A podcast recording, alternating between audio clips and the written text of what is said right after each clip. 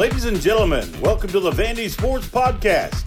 Here's your host, Chris Lee. Commodore fans, on your feet. It's time to anchor down. Welcome to the Monday edition of the Vandy Sports Podcast. I'm your host, Chris Lee, and today's show, Chip Frederick joins us as we talk Commodore baseball. Chip appears on the guest line that's presented by my friends Scott and Missy Tannen at Boll & Branch. Try their sheets. You will be amazed. Go to bollandbranch.com. That is spelled B O L L. Enter the promo code VANDY. Get $50 off your first set of sheets. You can try them free for 30 days and return them after that, but you're not going to want to.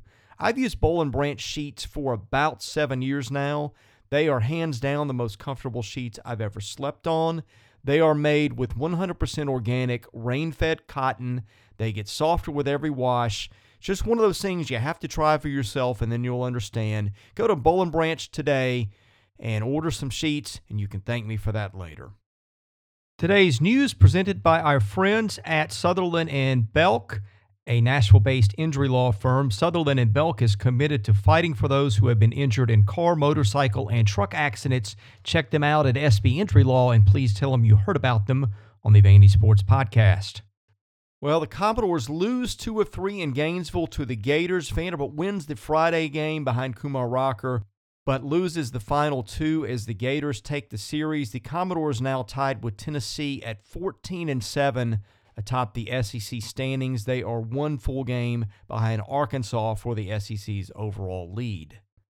Chip Frederick joins us today. He's a former Commodore pitcher. He is a season ticket holder and an avid watcher of Vanderbilt baseball. I know, Chip, you didn't get to see as much this weekend because you got a soccer tournament, but I know you followed it. Uh, so let's talk about it. Vanderbilt loses a series to Florida. Uh, my dog apparently is very unhappy about this at the moment. You may hear him throughout the broadcast. But uh, what was your takeaway or, or takeaways from the weekend? Well, it, was, uh, you know, I think Chris Friday night kind of set the tone, and that's going to sound a little odd. Um, and for those who've played the game or, or, or have coached or, or been around it, you will know, and especially a, a guy like Tim Corbin who and his staff who you know strive for perfection and doing things the right way and closing games out. But when you get up to what was it a 10-2 lead uh, on the road in the Southeastern Conference, you got to close those things out.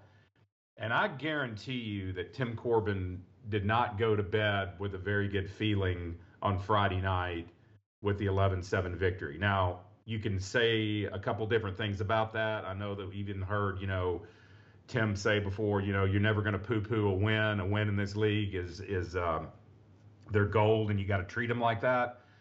But at this point in the season, the way Friday ended, and it was a struggle where Florida kept chipping away, and there was situations where you know a guy on deck's the tying run and all that. It just didn't feel right. And to be honest, I know that you've written on the board, uh, which I view, you know, on, at times uh, about exams and if there was any fog, you know, brain fog going on with exams or or what have you. But it just looked to me uh, th- through I'm a pretty good reader of facial expressions and uh, body body uh, viewing as far as how guys carry themselves. And there wasn't a lot of spark this weekend, especially from the pitching staff. I just did not see any of the guys who were out there have any spark or spunk about them. I'm going to be honest. I didn't think Kumar Rocker had the best outing. I mean, you look at he struck out eight, he did his thing but I, he looked sort of indifferent. And I don't usually say that about Kumar Rocker. Um, I had somebody else uh, say that to me, a former player, that, uh, you know, not that he'd rather be in a, another place or just, you just kind of, it was a game where it looked like Kumar just wanted to get it over with. And there wasn't a, a lot of spark from him. And then the guys that followed, Schultz, Murphy, Berkwich, Maldonado, uh, you know, with the exception of Maldonado, those three other guys I mentioned didn't have a spark either. So it was a weird weekend, and I think it carried over to game two, and then it carried over to game three. And in this league, it is a very unforgiving league, especially a team like Florida, who's had Vanderbilt's number in Gainesville over the last, you know, 18 games or so. I think they're like they were 15 and three or 14 and four in that range. And I just thought this team was a little listless this weekend. Sure, they came back on occasion. They battled back. They scored runs. Enrique Bradfield had a hell of a weekend. I can't say enough about that freshman. And uh, if, if you go by what anybody did, you know, Isaiah Thomas had a nice weekend too. But I'm going to have to get on the pitchers here because I did not see one guy other than Maldonado on Friday night who stood out. And I'm not going to say they didn't want to be there. I just felt there was a little bit of just, um, I don't know if they were tired, if they were not motivated, and you can't have that at this time of year. I'm with you. I don't know that I noticed the body language and stuff, but I left Friday night thinking I really wasn't really that impressed with the way they won. They strung together some base runners early. They got a big lead. You know, when you start having to burn your good relievers, like you, you have an eight run lead against Florida. You're thinking at that point, just get through this and save Maldonado for where you need him later. They couldn't do that. To me, that was a really bad omen, even with the win on Friday night. Yeah, and it was just a boring game. It was just a real. I mean, I've been in those games before, and like you said, you're on the road, you want to get it over with. But when you got Tom Hart and Kyle Peterson talking about prom dresses and tuxedo, I mean, as a broad, I'm just taking it from my former doing broadcast. That's one of those games that literally when you're reaching for stuff to talk about, because that's the way the the demeanor of the game kind of was, and you're just wanting to get over with your Vanderbilt. But when you start doing that and you're not paying attention to what you're supposed to be doing as far as throwing strikes, getting the ball over the plate, pitching to contact, which in that case Schultz, Murphy, and Berkwich did not do. And you know Berkwich, he's he's a young kid. He he struggled. I mean, he gave up the bomb, uh, and that kind of acerbated it. So yeah, you know, and and I, it, there is a carryover in this league. I've talked about it ever since we've done this press conference. That Friday night game is a huge, or game one, whatever you want. Some nights Thursday now. There's a huge carryover that goes on to the next two games. And if this sounds nuts, might sound nuts to some people, but I thought Florida, even though they lost, had a little bit momentum going into Saturday. And you know they they battled back. They were scrappy. They didn't give up, and and I think that carried over to the next two games. And but when you when you don't throw strikes, when you're in the case with what happened with Leiter, what happened with uncharacteristically with McElvain on on Sunday, we've been bragging about him for weeks. Is that he's a he's a strike thrower, he gets ahead in the count. Well, none of that happened. So it's it's the same old song and dance that we've been talking about, and you know we've said two, three, maybe it was six, seven weeks ago when it was just on cruise control, and you had Rocker dealing, and you had Leiter dealing and I remember I said in one of the podcasts, there's going to be a weekend when those guys, one of them or both of them, you know, fall short and they don't have it and something happens. Well, that's happened on two different weekends. Rocker had the rough weekend. Leiter didn't pitch all that great against Tennessee. He kind of comes back against State, but it's still not the Leiter what you're used to. And maybe the expectations of what we had before, maybe he's getting figured out a little bit. Maybe scouting reports are being passed around by coaches. You know, there are there are coaches in this league who are friends, more friends with other guys than they are other, and and they might share things. Maybe he's tipping pitches. I don't think he's hurt. Uh, some people I saw on your board say he's got somebody, uh, you know, swore that he looked like he had arm trouble. He would not be out there if he had arm trouble. Trust me. I know this coaching staff too well. So, you know, it, it just gets down to trying to figure these things out. It's a young team still, and they, they got a ways to go, but I don't think it's Disasterville. But it wasn't a good weekend, and it probably wasn't a pleasant, not much said on the flight home, on the charter flight home last night from Gainesville. Yeah, and look, just a, a bad pitching weekend all around. To, to the Leiter thing, it looked like to me like the fastballs that he was throwing a month ago that were letter high and couldn't be handled are now going belt high. That being one thing. He's hanging a lot of breaking balls. I don't know if he's just to the point where he's a little fatigued because he's never thrown this much and sometimes that happens to you. most of these kids, and, and Leiter's really more like a freshman than a sophomore in that regard because last year got canceled. Kids aren't used to throwing this much this early in the year. And then you throw in exams. I'm sure they're staying up late sometimes for those. It just really, from a from a fatigue perspective, I don't know if that's the issue or not, but if it is, you could understand how. Well, he's thrown 64 innings this year, and you know that's quite a bit. He threw in the no-hitter game. He threw 123 pitches, and we're not. I'm not harkening back to that too much and putting any emphasis, but you know he generally has a week in between uh, out. Know, you know, between times that he pitches. Uh, but the difference between Leiter and and Corbin has mentioned this in some press conference. You can when you get ahead in the count, you go 0-2 on a lot of batters. You're totally in control when you're a pitcher. When you're not throwing strikes, and you're going, you know, 3-0 counts, 3-1 counts, you're trying to climb the ladder back and get back involved, it really takes a toll. I mean, he threw 93 pitches in four innings. And that's almost unfathomable for what he has done in the past. I mean, it, it, it just isn't. I mean, you you can't in yesterday's game, for example, and just a little pitching observation, McElvain on seven straight batters, and I took note of this, seven straight batters, he went to a three ball count. And, you know, you just can't do that in this league. It catches up with you. You have two, the, ta- the talent level of hitters is too superior to be going well, you're going to count, you're going three ball counts. And it, it, it just, it, it exacerbates the situation of when you get the favorable counts with hitters, and schools like Florida and guys who can mash, the outcome is not going to be in your favor. I don't care how hard you throw. I, I don't care how what a cutter you have or sweeping breaking ball. Those are favorable counts. Jack Leiter, when he threw his no hitter and when he was throwing in Baton Rouge, was ahead in the count consistently. Now, I don't know what's going on in the first inning with him. Uh, you know, and even in the games when he's thrown really well, Chris, and I don't know if you've taken note of this, he hadn't thrown well in the first inning. I mean, he struggled. No, and, you're right. Uh, and and so you know that's just something that's just strange and odd to me.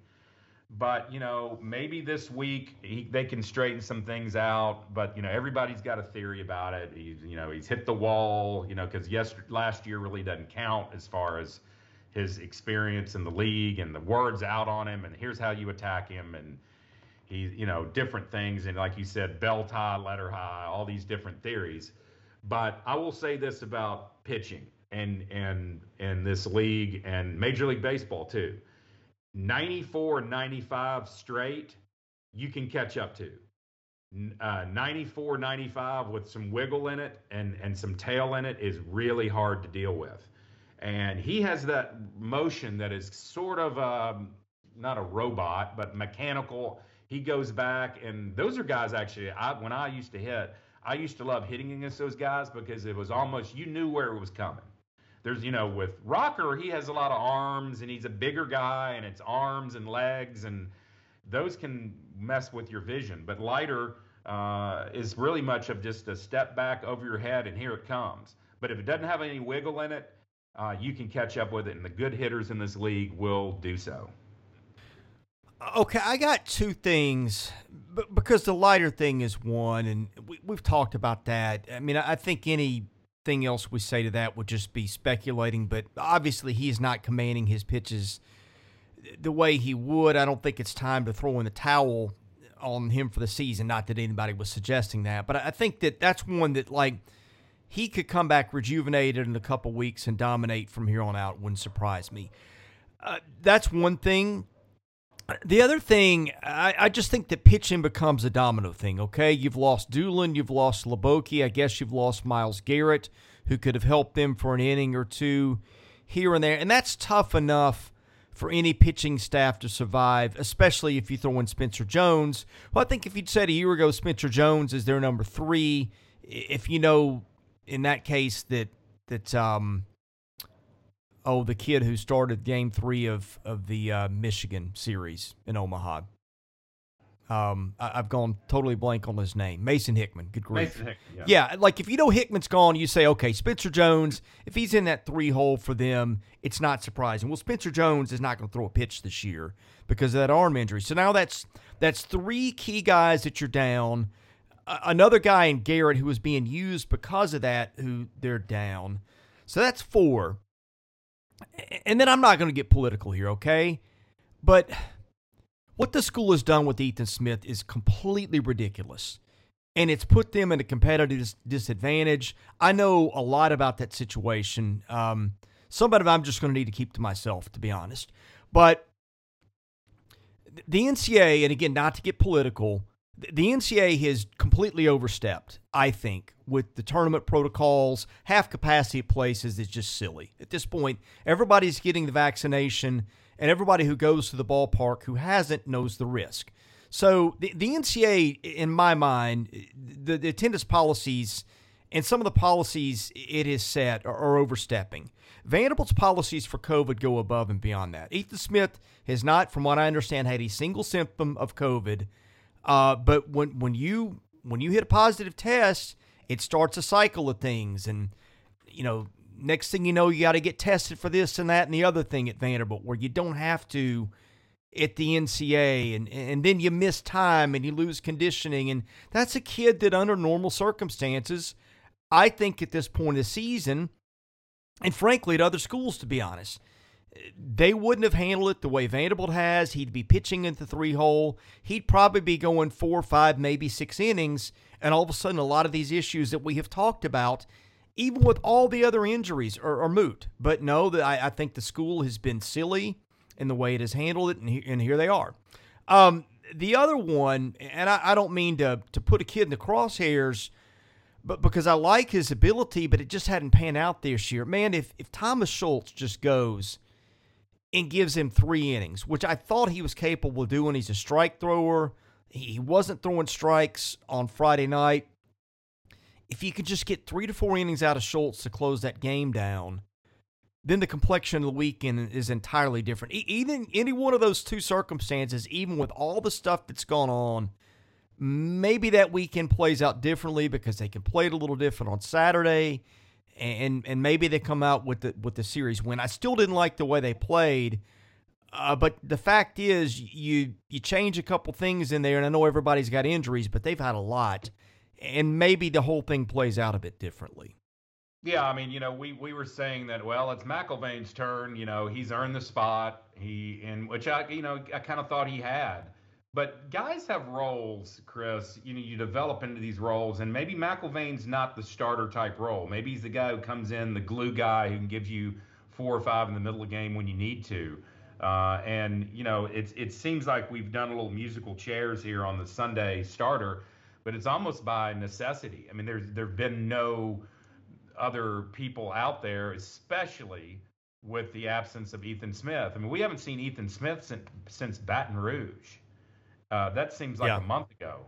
And you know, you look. I mean, he's 11 and two thirds innings this year. He's got a three ERA. He's one and zero. Oh. But I agree with what you said that it, it um, he was the guy that naturally think was going to step into that, and we'll just see if he gets released. I do agree you know, it's it seems a little overstepping. I don't know the situation. You know more than I do, and uh, I just feel bad for the kid because this is just some, you know, he, I'm sure he's maybe throwing somewhere if he has to go to Centennial Park and throw. I'm, I'm kidding, but there's places around here in Nashville you can throw hitting facilities or pitching facilities and, and stay in condition. But yeah, I mean, it's just going to be very weird when you have a Starkville regional and they've had 14, 15,000 people or Oxford regional, and now uh, are you telling me that they can only have seven? Is that what the it, it, because it's an NCAA event, right? Yeah, no more than fifty percent capacity. That's correct. that's that's ridiculous. Well, and, and then, look, we're we're still. Here's the thing. I think it's ridiculous now. I think it's more ridiculous when you're talking about games that are a month, a month and a half out. That's just that's absurd. Yeah, I mean, who knows what Omaha, Nebraska is going to be like in late June?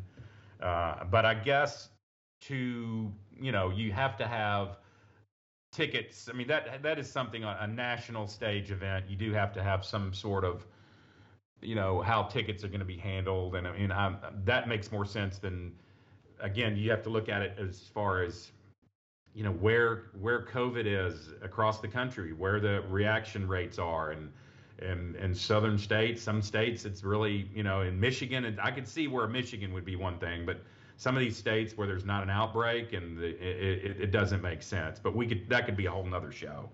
Uh, and but getting back to the matter, I, I, I do think you know a little bit of the musical chairs that's happened on Sunday has you know, it's kind of like, okay, here's your shot, Chris McElvain. Well, uh, it didn't really work out. And Schultz, Schultz, he's had his shot, and we've we've had some other kids kids come in that role, and we got some kids. You know, who's going to be next? And you're getting in a situation with Alabama coming into town uh, where it's not desperate st- straits, but this team needs to get back on the snide a little bit on the W column. I'm not saying they're, you know, they're in anything could happen where they could lose a regional bid, but just for their own well-being and their mental capacity, and, and we've talked about where May is a time where Vanderbilt kind of kicks into gear, school's out uh, it's a little different this time in years past. Uh, I, I, said last week, I've never really seen a Corbin team fold in May. They usually, I mean, as long as I remember, this has been the month, the Tim Corbin month, where his guys rally and they start playing their best baseball. He also hadn't had the injuries that he's had, especially the pitching staff. So that's going to be a key. They need to get Ethan Smith back and get him ready to go. Uh, they, you know, it doesn't get any easier. You got Louisville this week, midweek, and that's a big emotional game. So you know, it, it, it, who knows how that's going to be, and I'm sure Louisville will be revved up for that one. Uh, you know, with all the stuff that happened two years ago in Omaha and the, the angst and the emotions were there. But this team's got to meet the test. I, I don't care how young they are. You, you look out there and you see who the guys who are enthusiastic and rallying and, and the ones who are emotional. Enrique Bradfield's one of them. I mean, that guy looks like he's a junior or senior and uh, you got to like that. You got to have the you got to have emotion in this game. When you're emotionally drained, if it is exams or you kind of hit a little bit of wall, you got to have some guys pick you up, and you want to see that out of your club. This season of the podcast presented by my friend Jody Jones, DDS. You can find him at 55 Music Square East in downtown Nashville. If you need cosmetic dentistry, if you need regular dentistry, Jody is your guy. Go to his business. You will be blown away. It is truly a spy like atmosphere. He gets movie stars, music stars, titans, predators, coaches, all kinds of people. He is your go to dentist in Nashville. And I think his clientele list of people who can go anywhere they want to go, but they choose Jody, tells you all you need to know. Go in and see Jody Jones soon for all your dental needs and tell him you appreciate his sponsorship this year of the Vandy Sports Podcast. Well, in case people are forgetting, and, it's been so long since Ethan pitched that I think people are forgetting what they've got in him. Um, I, am looking at stats. I'm having to add these up in my head. He is, I think, 8 0 with two saves for his career. He has thrown, what's almost 65 innings, I think 64 and two thirds. He has given up 19 earned runs, so do the math on that. That ERA is under three. Given up two home runs. He has walked 29 guys, which, like, if you have a, a nit to pick with him, it's the walks, but that's not absurd for a college arm. I mean, you got a lot of guys that are effective walking five or six, and he's a little per nine, and he's under that. He has struck out 86 guys in, in 65 innings. I mean, that's the kind of arm they're missing. His whip, I think, is below 1.1, which is excellent. I, I mean, th- this is a kid who should be pitching for them, should be pitching in big roles. And at any other school, Chip, he's he's not only pitching, but he's pitching in key roles because you know he, he's going to get stretched out and, and, and problem solved. But uh, Vanderbilt has just done them no favors with this, and I'll just I'll just move on from here. But let's talk about the lineup. One thing that was interesting this weekend was you saw Jason Gonzalez get benched for Saturday's game after another throwing error. I think Jason's really good defensively at times, but my goodness, if, if he's got a ball that's going to be a close play, uh, more often than not, he rushes the throw and, and sails it over the first baseman's head. He's going to have to learn to eat those. He sat for that on Sunday. Parker Noland played third. Uh, you saw Tate Kolwyck back in the lineup, which I don't know what to make of that yet. Tate had a bad game defensively on Saturday. That part doesn't really worry me. I think he's going to be pretty steady there. I just wonder what they will get with the bat because I don't know how much he's going to be able to drive the ball. Now, that said, um, I think it was him. I think he hit a double. and, and Yeah, he did.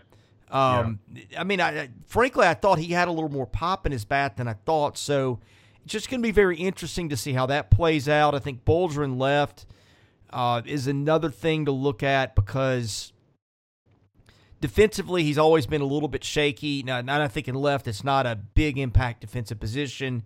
You maybe get a couple of chances a game.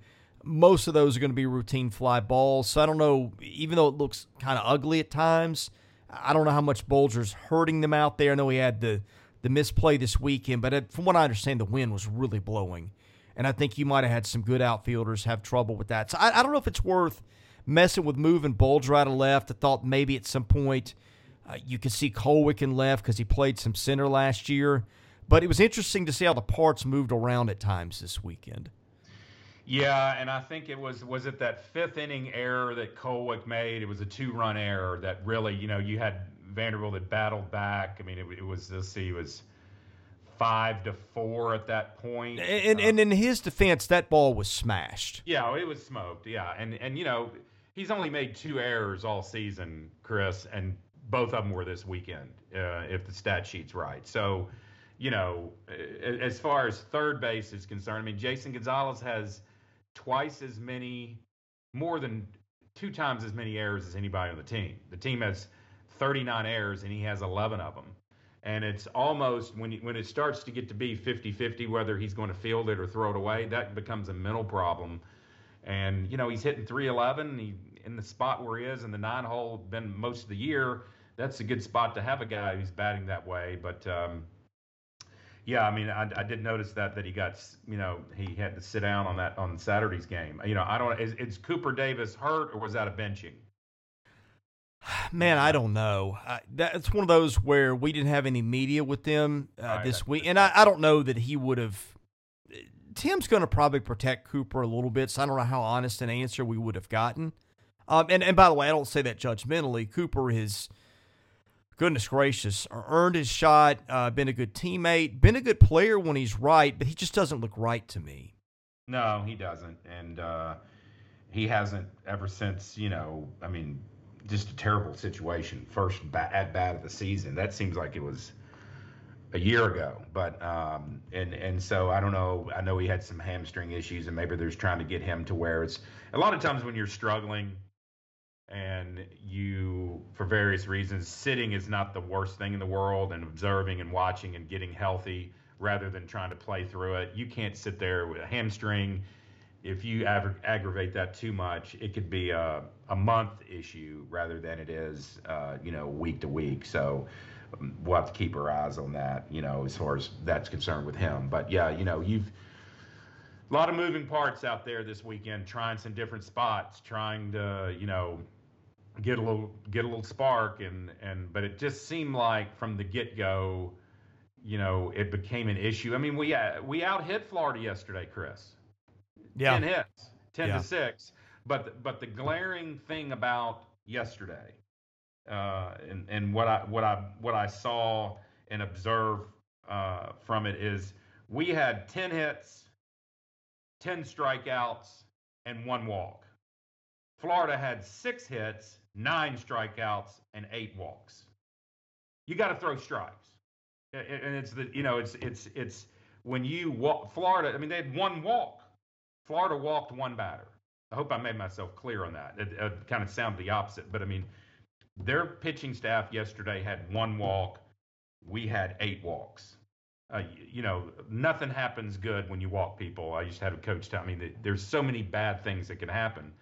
But when you out hit a team on the road that has the power that Florida has and is resurging and they recruit well and their their classes are in the top 10 every year, you should win that game. You should win seven times out of 10.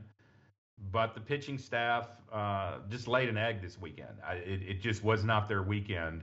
And you cannot continue to do that in this league and expect to be successful. And uh, you know, errors this weekend, although there were a couple that some people that didn't. Yeah, yesterday errors. We didn't boot the ball around. No errors. It was walks, and and uh, and and having command of the strike zone, and the guys we rolled out there this weekend, except for one or two. Uh, none of them looked the part this weekend. Not that they're not talented. Don't, don't want to take it personally, but none of them looked like they were up to the challenge of facing a team that was 30 and 13 at the end of the weekend uh, and uh, crawling up your back in the standings, one game out, I guess, now from uh, taking over your spot. And I guess we're tied now in, in the standings, uh, 14 and 7 with UT, and Florida's one game back. So all of a sudden it's gotten really interesting. And, and Arkansas one game in front of everybody. But right. Yeah, but I mean, again, that's how close they are. Like you, you just give them Ethan Smith and give them a decent outing with Schultz, even as much as it's gone wrong, they're not that far. I mean, they played, frankly, horribly a lot of the weekend, and they still almost beat a team that's the best team in the league in terms of winning at home. Now, Florida goes on the road, and it's a different story. And, and by the way, as poorly as Florida's playing on the road, if they lose that series in Lexington this weekend, wouldn't surprise me. But yeah, I mean, look, just you, you put a couple things in place – and this team is is really good and really tough to beat down the stretch, I think. And we'll just see how that plays out. But one more thing I wanted to throw at you, Chip. I thought that Parker Noland had the chance to kind of be the odd man out. I mean, I say the chance because their faith in him seems to have been unwavering. He's one of three guys that started all SEC games. I think he started all games, period. Maybe has missed one really has not been putting up a lot of numbers in the league, but he's hit well the last couple weekends. He's got another home run the opposite way. Uh, it just seems to me like he is really starting to hit the ball a lot better. Yeah, I was I was impressed with him. Uh, you know, he's hitting 289, which you know you kind of compare him with Keegan. Keegan started out really really hot, uh, and he's kind of settled down, which young players do. That's going to happen in this league. But Noland uh, has kind of done the opposite. And and what you want to have is some consistency from all your guys, you know, one through nine, or you know the 13 or so that are getting at bats. But yeah, I, I was impressed with him the way he did go opposite field this weekend. He looked confident, and you just hope it's a it's a, a thing to come for the next you know three four weekends. And yes, he has he's played in all 41 games and started all 41. He is Bradfield and Nolan uh, Noland are the two guys, along with Carter Young. They've started every uh, game that that's been played. One more thing that was interesting: C.J. Rodriguez did not start the second game. Came in in the middle innings. I guess he had words with the home plate umpire uh, in, in, late in game one. I'm thinking that might have been a factor in him playing but not looked, starting. I, I, don't know either, but he looked like he took one. If you remember though, Chris, on Friday night, yeah, he took one off the hand. Yeah, uh, I think he. Like I think he might have taken it. Well, yeah, he he got. I think he had a couple of those, didn't he? Like one yeah. while he was catching and one while he was batting. Right, he got hit. Uh, you know, he's taken some. I think the book on him and for a lot of these guys uh, around the league uh, might be in some scouting reports is to throw him way in on the hands. And if you recall, he's taken last weekend against Mississippi State. He took one on the hand, uh, and um, it was it was jams inside. And I think that might have happened again this weekend. So not sure. I'd be just speaking out of tune if I, if I said that he had words with the umpire. I did not observe that, and maybe it was just a thing they were giving some rest, uh, but uh, because of the hand. But might have been he had to come back in out of necessity. Let's go into the mailbag. The mailbag is sponsored by Vanderbilt fan Josh Minton, an independent insurance agent operating out of Brentwood who can take care of all your insurance needs. Call him today, 615 933 1979. Email him at josh at hqinsurance.com. Follow him on Twitter at Joshua Minton HQ or Facebook.com forward slash JD Minton HQ. He is my insurance agent. Give him a try. Tell him you heard about his business on the Vandy Sports podcast. There was a question about Leiter. Believe we've already answered that. This is a good one from All In for Vandy. What are realistic best case, worst case scenarios for the season? Well, I think that uh, this weekend can't come any sooner uh, for these guys, but you also have to look at it as there's an urgency to get back out there and, and right the ship. But they just need to have a successful weekend. Uh, and Alabama coming to town. It's a, it's a team that has been a little up and down. They they did uh, win, you know, three against Missouri, which who hasn't? Uh, and and so, but they've they've had some opportunities this year where they haven't played uh, good baseball. They got some guys coming back uh, through the rotation that have been hurt, so they could be a formidable opponent this weekend. But you just this weekend, I think, is going to tell you a lot. I really don't know if Tuesday against Louisville is going to tell you a whole lot, to be honest, just because of you know, you don't know who's going to throw that in that situation, and, and it's going to be an emotional game. But getting back into having a successful SEC weekend is paramount for these guys because, you know, it's a confidence factor when you're when you're young, when you're when you're when you have some struggles and you start outthinking yourself. I think it'll be a good time to get these guys in the cage, get some pitchers in the pen where they can throw off to the side and and do some things. But you know, realistic expectations. I mean, you want to close out strong. You don't want to be limping into the tournament. But you know, you've got Alabama at Ole Miss and Kentucky here in Nashville. So two of the three at home. And you know, we all know that that Ole Miss is a really really tough place to play. So on paper, two of the three weekends should be team just on talent that Vanderbilt should do really well against the Alabama and the Kentucky. But you know, Kentucky's been sort of up and down. Uh, you want to go into the tournament with, uh, in order to do what you want to do, this pitching thing with the number three starters got to be solved, and you got to go with somebody. The musical chairs thing, I don't think, is something they don't want to do, and you really got to get a four guy. You got to get your not only you got your three guy, but you got to solidify your four guy for the tournament, especially because what usually happens is if you open up on a Thursday, I don't know if it'd be if you know, who knows what's going to happen in the next three weeks. But normally Wednesday or Thursday, you're not going to see the number one guy. You're not going to see Kumar Rocker in game one. It just that Tim's never done that. So it's going to be a guy. It's going to be a, a three, four, or five guy getting that nod. So you don't want to limp into the tournament and not have those things unsolved, Chris, because if you do, then it's just going to create doubt. But uh, you know, because what's happened is I think as Vanderbilt fans have have become numb to the fact that all right, we're just gonna, you know, it's Rocker Leiter, Rocker Leiter. We're gonna blow through the first two games, and those guys are human. They've shown they've got human instincts. They're not uh, ready to pitch in the big leagues tomorrow night, and and they've got some things they got to work through and get straight. And that's why the coaches get paid what they get paid, and that's why they enjoy this time in May to spend with these guys baseball 24 7 and work some kinks out and get them fresh and get them to where they're not thinking about school and they're thinking about baseball. That's every coach's dream. So the expectations are to finish these next couple weekends on a, on a good note, find the three starter and the four starter, go into the SEC tournament with, uh, I'm not so sure right now winning it is just paramount but getting to where everybody's healthy or healthier to where a regional you're you're blowing and going and, and with your guys, your top guys, you know who's supposed to be playing in the field. You got the problem solved. You know you got you're not worried about Kolwyck's hamate. You're not worried about uh, anyone's hamstring. All those things are more important, I think, this year more than ever. And I'm, I always like going and saying you go down there to win it in Hoover, but maybe not. I don't think they're going to be. It is a paramount to win down in Hoover. You want to go if you're going to go and you want to win it. But I don't know for this team and the what they've been through and COVID and injuries, just get out of there healthy and get to a regional. You know, it's funny you say that. Somebody texted me this weekend on the same subject, said it might just be in their best interest to go down there and, and lose a couple and get home. I don't think I've ever thought that might be more the case th- this year.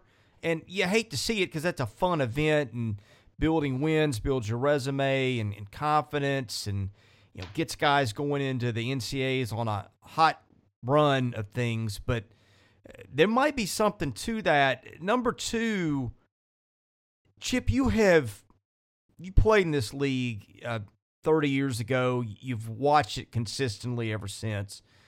I'm going to read you D1 Baseball's top 25 this week. It just come out this morning, and I think these guys are the best at it.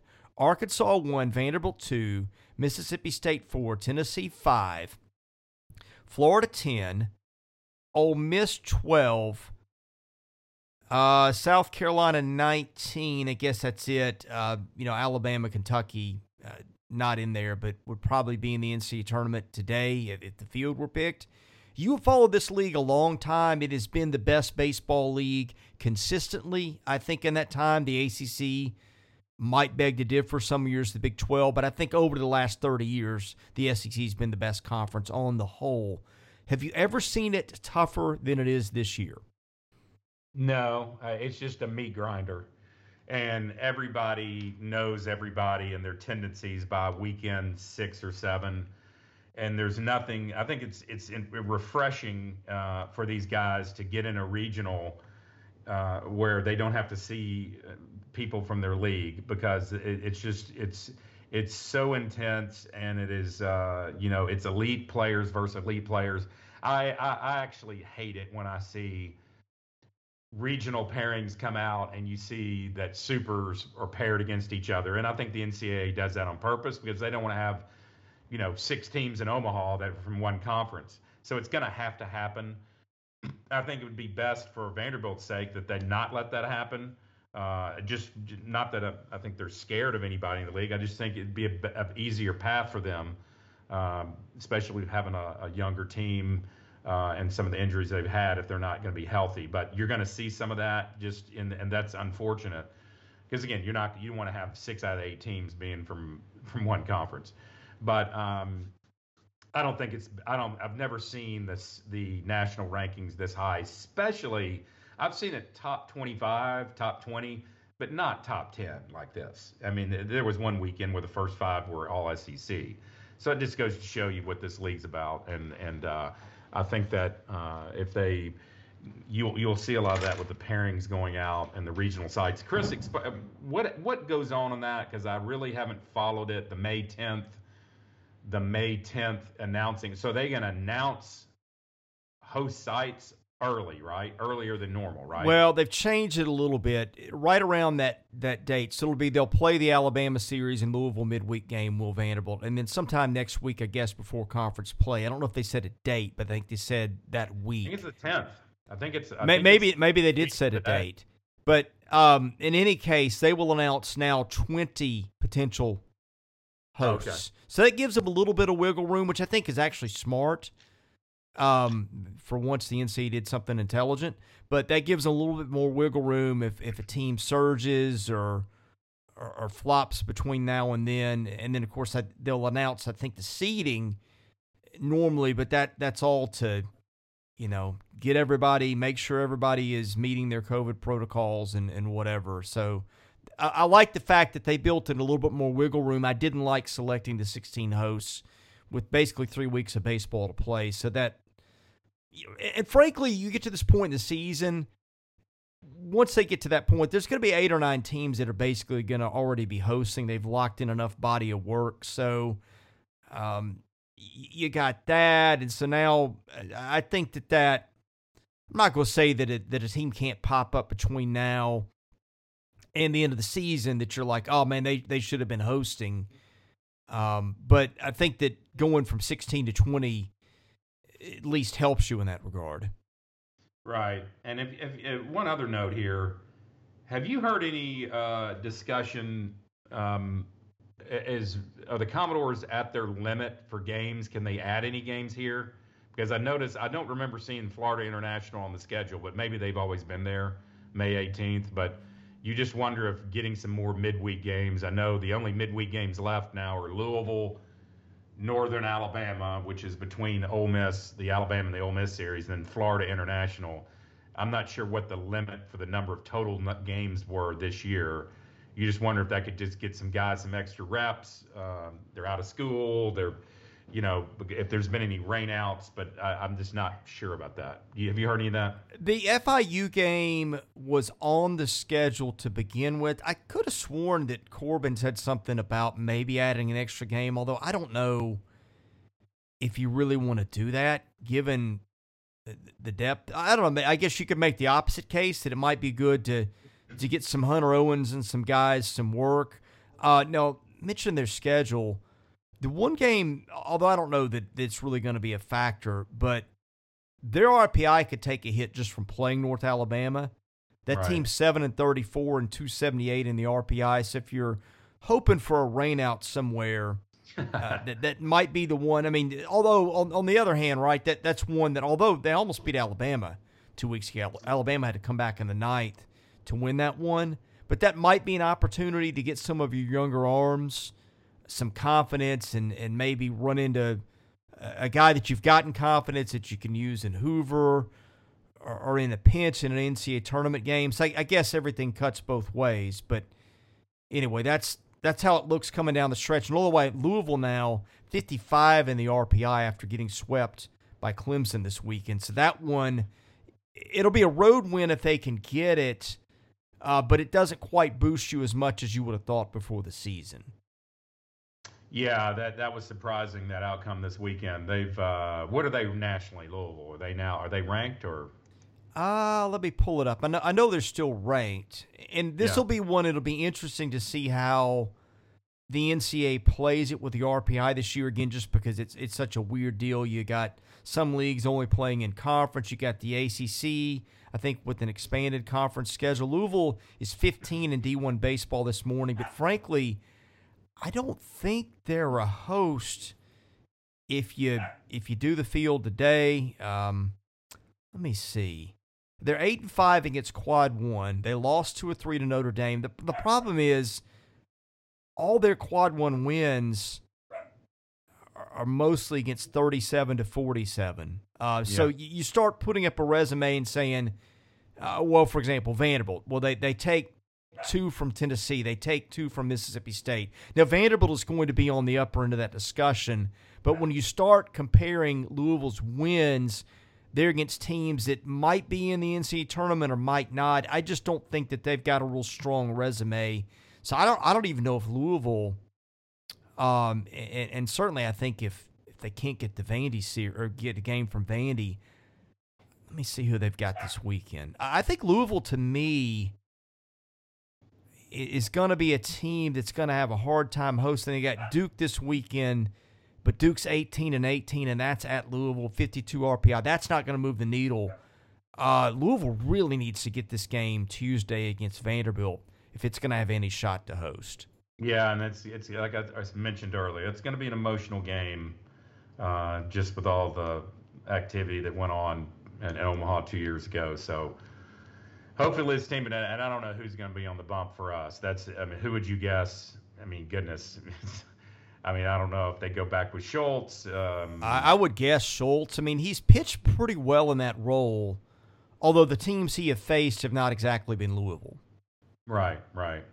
Well, it will be um, interesting to see what happens with that uh, on Tuesday night. Um, uh, I guess it's televised, yeah, ESPNU, and then you got the three this weekend. Another Friday, Saturday, Sunday, um, six thirty-two and one. And I guess we're still going to be a little bit capacity than like we were the Mississippi State. I guess the, we can't have hundred percent capacity till the last weekend, uh, May twentieth, because that's that May fourteenth date that was set by Metro. So uh, one series this weekend that potentially one series this year that can potentially be at full capacity, and it's the last one. How many people do you know that haven't been vaccinated? Not many, uh, not many at all. Uh, Uh. it's it's. Uh, I mean, younger kids aren't because they're not getting it. Um, and the, but I just, it's weird. I mean, and it just depends on, Chris, some areas of Nashville.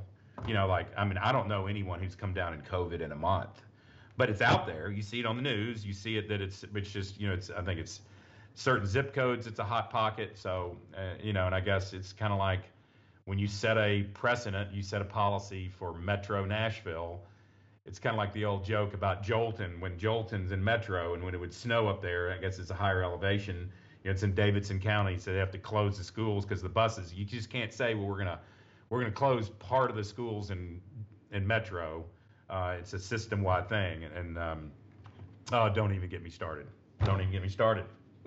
Well, I mean, it, it used to be right. We we take in the information, we make our own decision on stuff, and that's how it went. But Well, um, let's let's just hope let's just hope we we get an uptick here. I, I think the the boys will uh, respond. Um, like I said, those um, those road trips home, uh, they they mentioned a funny story, which I you know Kyle Peterson and Tom Hart I think do a good job. I, I, Kyle is uh, kind of has that deadpan humor, sarcastic, self-deprecating, but he knows a lot of stuff. And Tom Hart is kind of a statistical. He throws out these guys where they went to high school and you know this guy also is interested in yoga. I mean, just your just some out. You know, he does his homework. But he mentioned uh, there was a time he was talking about the history in Gainesville of Corbin being a coach, and he thought it was a couple years ago. I don't know if you heard this story uh, that Corbin wore his uniform on the plane he was so mad uh, after one of the games. I guess maybe we got swept or two out of three. Uh, but th- there, uh, that he just didn't even bother dressing. They had a charter flight. It wasn't like he was on Southwest and Group B or whatever. It, it was a charter flight. But I promise you, knowing uh, knowing that the way that staff operates, there wasn't a lot of talking on the plane on the way home. Uh, they, as much as um, he does a good job of teaching life lessons and and and teaching kids about uh, the game of baseball and and all those little things.